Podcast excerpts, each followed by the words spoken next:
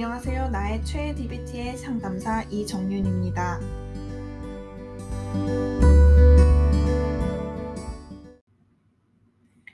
오늘은 이천이십일년 칠월 구일 금요일 현재 시각은 오전 열한시 팔분입니다.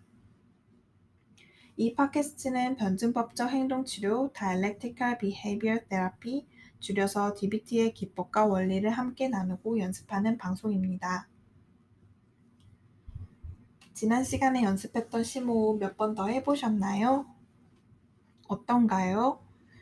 하루의 중간에 심호흡을 해야겠다는 생각이 드나요? 심호흡을 할 때마다 삶을 재부팅하는 효과가 있나요? 혹시 어려운 부분도 있나요?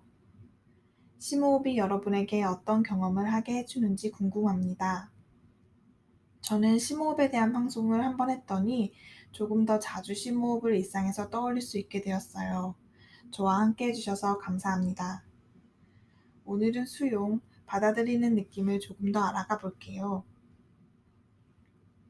심호흡이 멈추어 서서 아, 내가 지금 이렇게 살아있구나, 존재하는구나를 받아들이는 행동이라면 오늘은 구체적인 생각이나 감정을 받아들이는 연습을 해보려고 합니다. 자, 바로 시작하겠습니다. 먼저 지금 딱 떠오르는 어떤 받아들이고 싶지 않은 현실을 떠올립니다. 생각일 수도 있고 느낌일 수도 있어요. 사소한 것일 수도 있고 무거운 것일 수도 있습니다. 저는 현재 가족, 친구들과 멀리 떨어져 살고 있고 그래서 만날 수 없다는 사실을 받아들여 보려고 합니다. 첫 번째로 이 받아들이고 싶지 않은 현실을 받아들이겠다고 입 밖으로 내어 말합니다.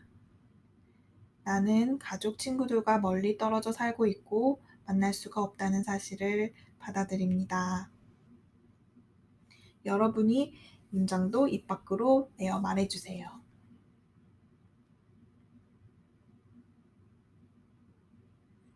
받아들이고 싶지 않은 현실은 나의 부족함일 수도 있고 내가 바꿀 수 없는 현실일 수도 있고 영원히 얻을 수 없는 것일 수도 있습니다. 받아들이기 어려운 마음이 크고 크지만 그냥 한번 시험 삼아 받아들여 보는 것입니다.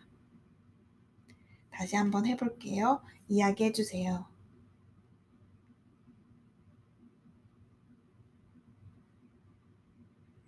입 밖으로 이야기를 해보면 나에게 어떤 반응이 생기나요?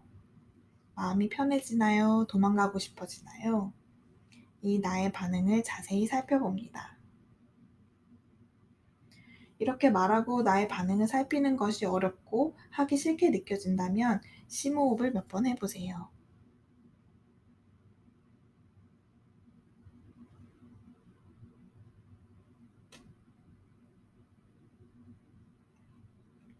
그 다음 내 몸의 자세를 바꾸어서 무언가를 받아들인다는 느낌을 주는 자세를 취해봅니다.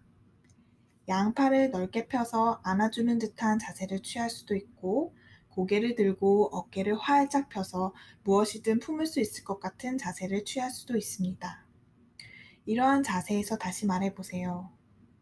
나는 가족, 친구들과 멀리 떨어져 살고 있고 만날 수가 없다는 사실을 받아들입니다.